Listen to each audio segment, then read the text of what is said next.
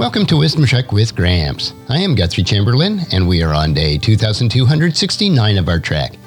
The purpose of Wisdom Trek is to create a legacy of wisdom, to seek out discernment and insights, and to boldly grow where few have chosen to grow before.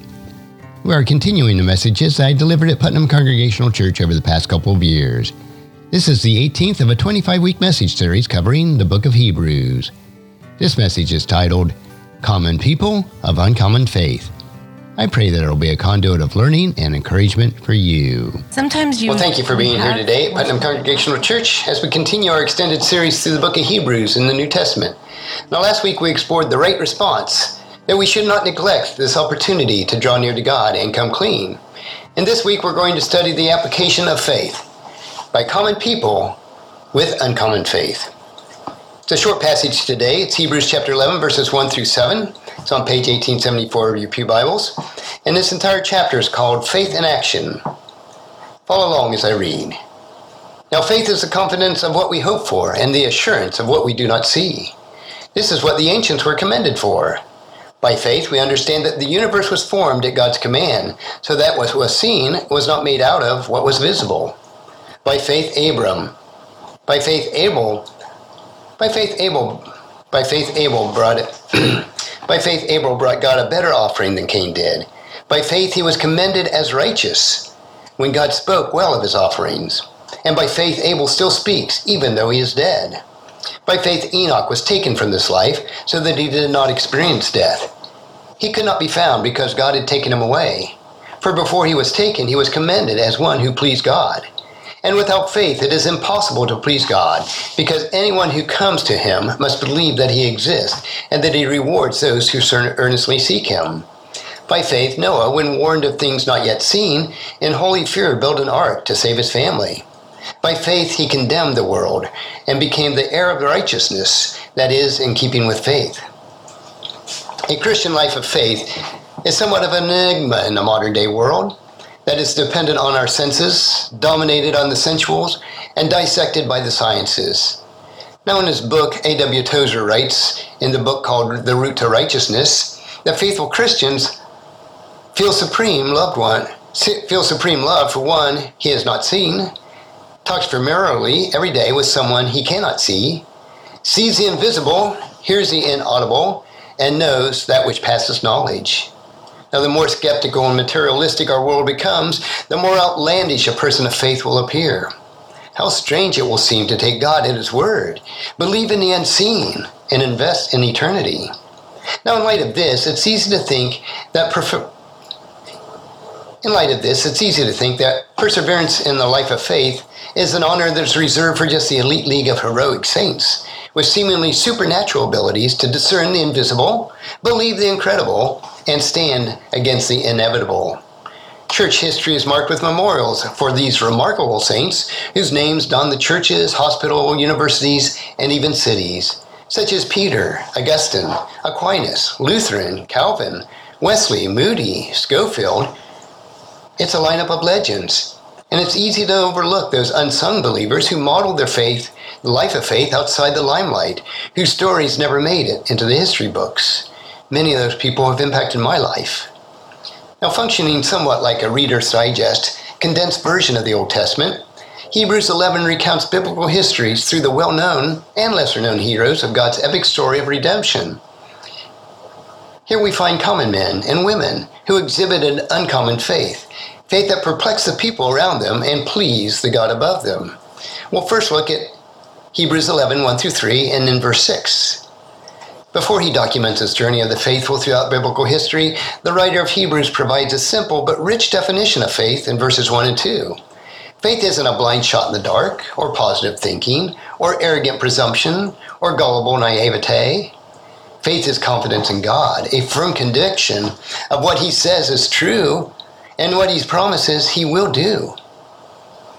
Give, let me give you an example between the New International Version and the New Living Translation of what faith is, two parallels.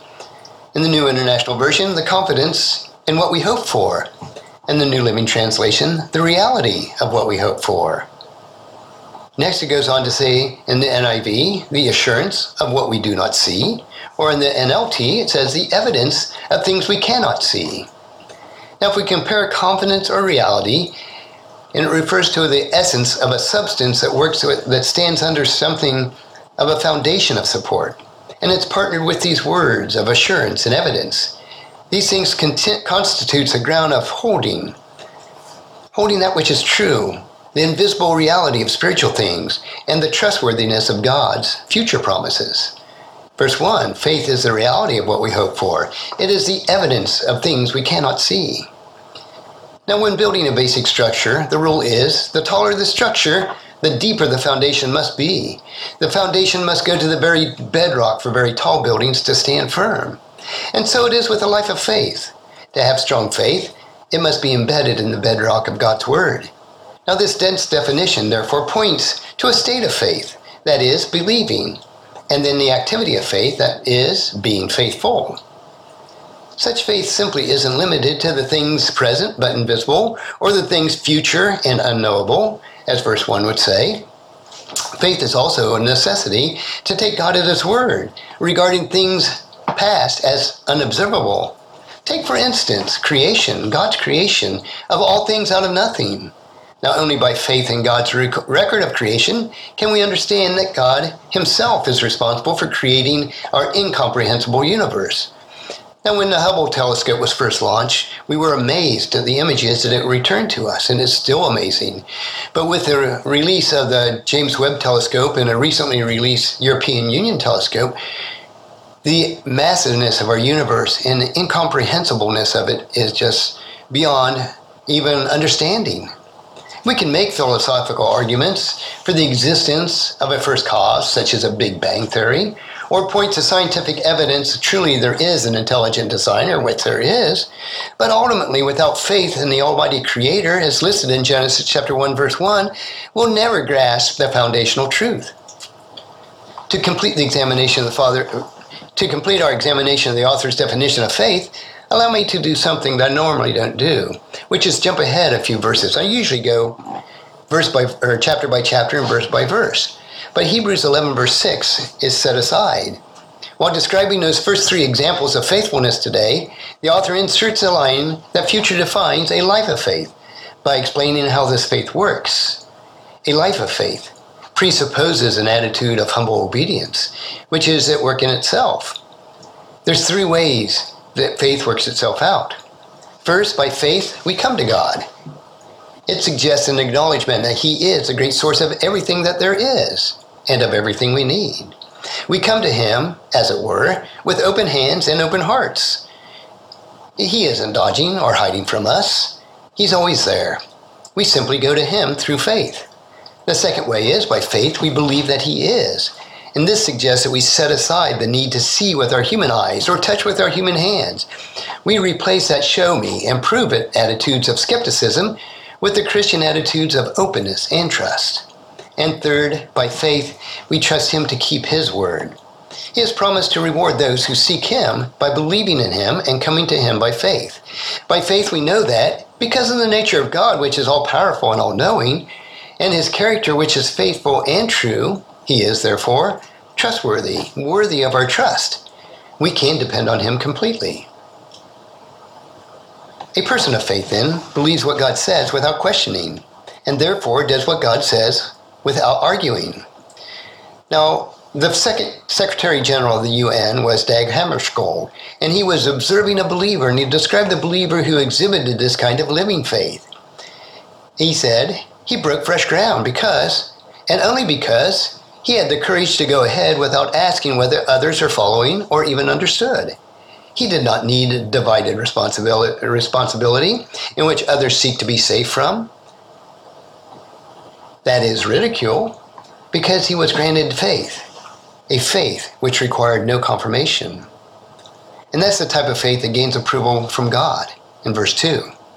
From a neutral perspective, such a life of faith may seem ris- risky or even reckless.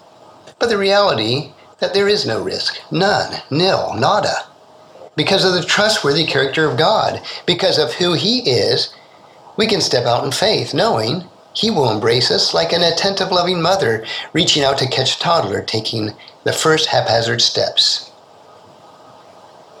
Sure, that child does not fall. And so often we in our Christian life are like that. We are stumbling along, but God is there reaching out to assure us that we will not fall. Now, on the other side of your bulletin insert, I'm jumping ahead a little bit to the application, but I want to first go over five facts of faith from Hebrews 11. Those five facts are the first one, faith builds assurance and conviction in 11 verse 1. It drives out doubt about the past, it drives out insecurity in the present, and it drives out the fear that we may have for the future. Fact number two, faith faces the future with confidence. It solidifies the hope that we stand for amid of our gale force storms that we go through in life. We go through physical issues. We go through financial struggles. We go through other issues in our life, but faith can give us the confidence to carry on. Fact number three, faith focuses on the invisible reality in verse one, or one and three, because it perceives the things that we can't see, which unbelievers will never accept. But we who believe have the faith to do so. Fact number four faith fulfills its purposes in pleasing God in verses two and six.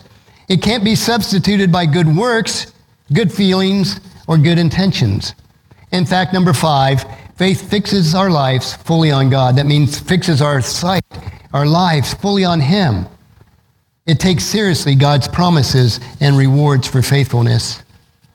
And so we move on to verses four and five and then verse seven with the definition of faith that frames what Hebrews 11 talks about, the author then starts painting the colorful life of a believer. Those who believe and have faith, it gives us the color for life. He launches a lineup of what we'll call over the next three weeks procession of faith. But he doesn't start with Father Abraham, who was the father of the Hebrew nation and the most respected ancestor in the lineage. It doesn't start with Moses the deliverer, who was the leader of the nation of Israel. It doesn't even start with King David, who was the ultimate king of Israel, or the prophet of Elijah. To illustrate the profound definition of faith with pre practical lives of faithfulness, the author of Hebrews begins with a shepherd, a preacher, and a builder. Three common people of uncommon faith. In verse 4, he introduces us to a shepherd named Abel.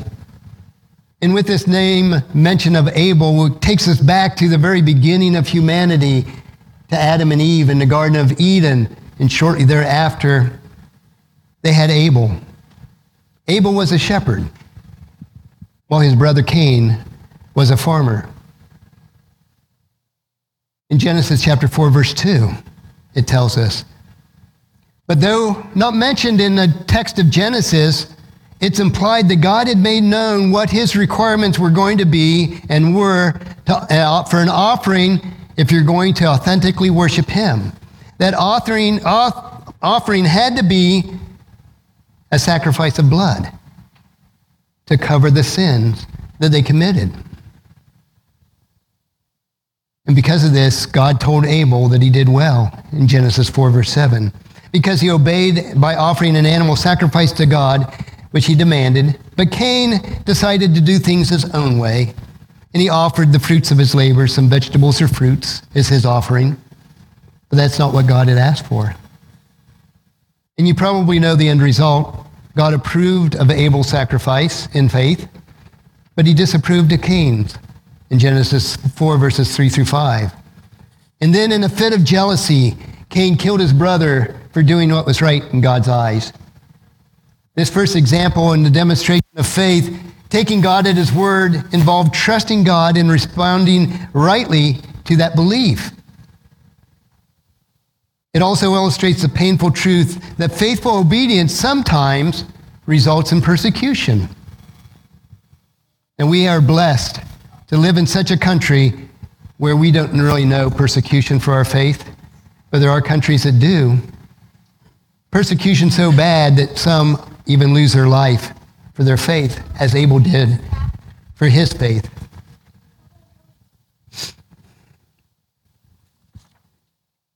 It reflects our fallen human nature to try to come to God on our own terms, offering God things that he never asked for, such as good works, artificial rituals, or even sincere intentions.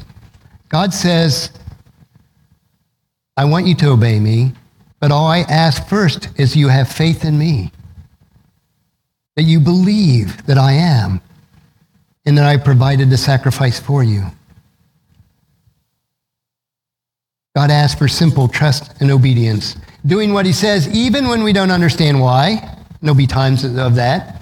It's possible that the author is even drawing a subtle parallel between Cain and his self willed offering with those obsolete sacrifices of the Old Testament, who covered sin but did not eradicate sin.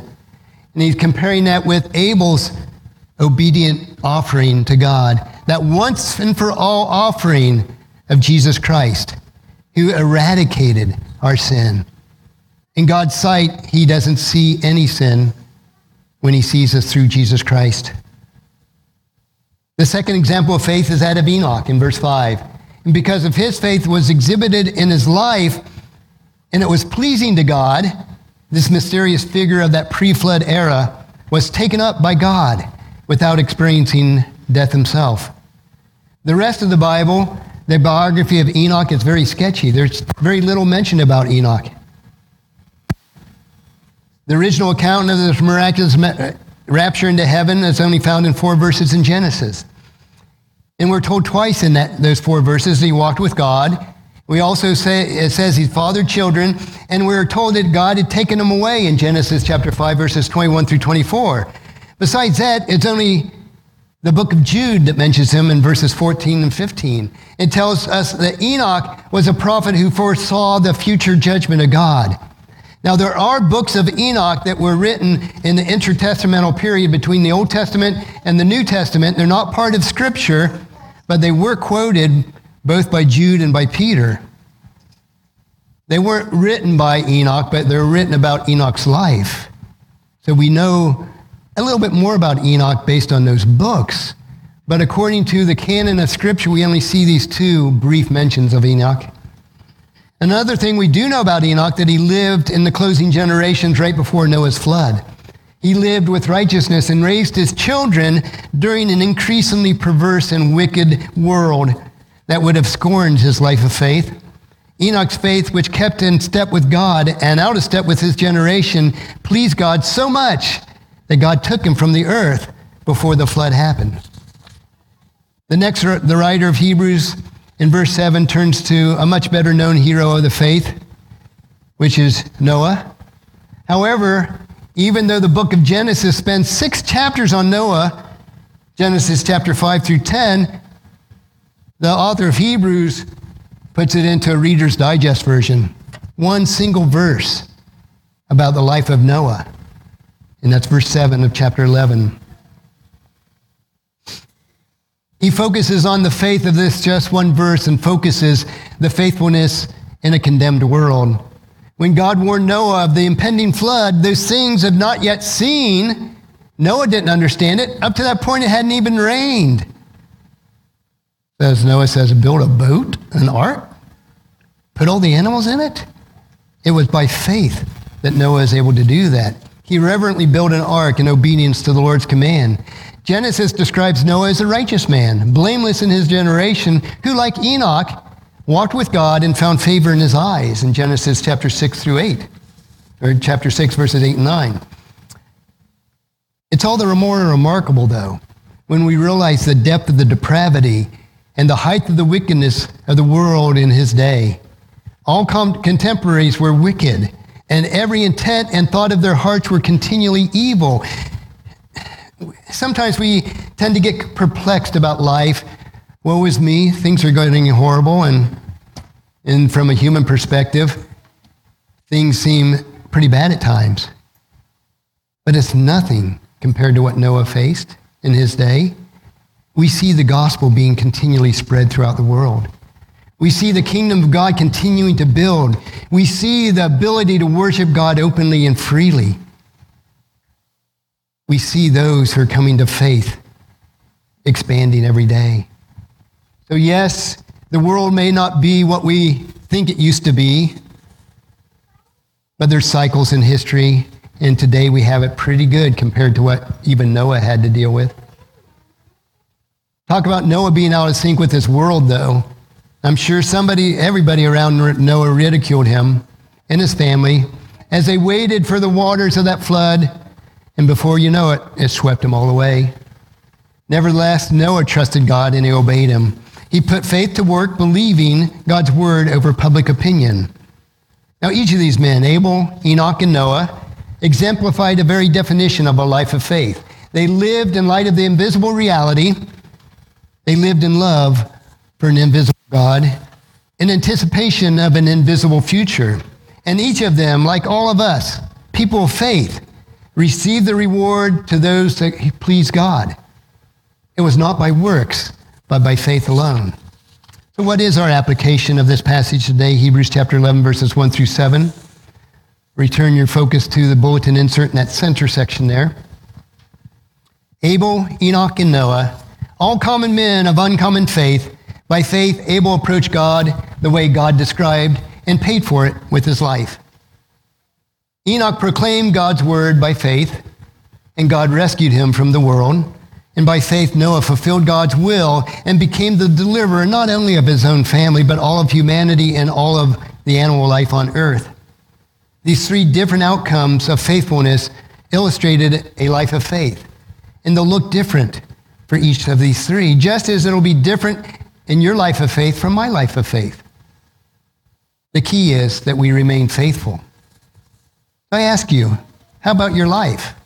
Like Abel, do you obey God even when others don't? Even when it doesn't seem to make sense? Even when you want to have your way and think it's good enough? Do you simply trust and obey, paying the world's price for the obedience to God? Abel paid the ultimate price for his obedience, which was his life. Indeed, we can worship and serve the Lord amid no matter what struggles we have in this world, even if it means discomfort, ridicule, or persecution. Like Enoch, do we walk with God raising our families in the right way, even when the very definition of the family is going in the wrong way, or so it would seem? If faith were the topic of conversation in a neighborhood gathering, would our family come up as an example of Christ followers? If someone looked at our families, would they see one who stood out from the crowd, or do we just go along with the flow? And like Noah, do we invest our time and energy, our finances, and our skills to focus on God's calling and His work for you? Is your life and your work impacting the lives of others, taking God at His word and investing in the lives of others to impact them for all eternity? It doesn't matter what you're doing as far as your occupation, because our occupation as believers is to build the kingdom of God.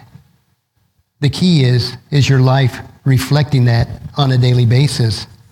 Or do you focus on your own ambitions, priorities, and pursuits in the world, which is passing away? When Christ comes for a second time and he makes the world new, a new global Eden, which will dwell in for all eternity between heaven and earth, that's when what we need to focus on today in our life of faith. So, whether you're making an offering to God, whether you're speaking out on His behalf, or obeying His word, God looks for one thing and one thing only, and that is faith. Faith that is willing to step out in faithfulness. The faith that is, as verse 1 tells us, the reality of what we hope for. It is the evidence of things that we cannot see. And that's what we need in our life of faith a faith that goes on beyond human comprehension to knowing that we're living for the Lord. And that's why we gather here on this Sunday to encourage one another to love and to good deeds. Now, next week, we'll continue our study of common people of uncommon faith, and we'll include additional examples in a message titled Faithful Walks That Are Worth Following. So I'd encourage you to read Hebrews chapter 11, verses 8 through 22 in preparation for next week's message. Let us pray. Father, we do thank you We thank you for your love, your goodness, your mercy to us. We thank you for this book of Hebrews that we've been studying all these weeks. We thank you uh, for chapter 11, who clearly explains to us what faith is and what is expected, who clearly shows us examples of faith that we can follow, Father. Uncommon people like us, there are common people like us who have uncommon faith, Father. We realize that our faith is built in you. May we trust and obey because there's no other way. We pray, Father, that you'll give us the strength today and throughout this next week to have faith that reflects your goodness and your mercy to us, Father. Faith in you, that you are in control of all things, and we need to rest in that, Father. We pray this in Jesus' precious name. Amen. I pray that this message was a blessing and a time of learning from God's Word. Thank you so much for allowing me to be your guide, your mentor, but most importantly, I am your friend as I serve you through the Wisdom Trek podcast and journal each day. And as we take this trek of life together, let us always live abundantly, love unconditionally, listen intentionally, learn continuously, lend to others generously, lead with integrity, and leave a living legacy each day. I am Guthrie Chamberlain, reminding you to keep moving forward, enjoy your journey, and create a great day every day. See you next time for more wisdom from God's Word.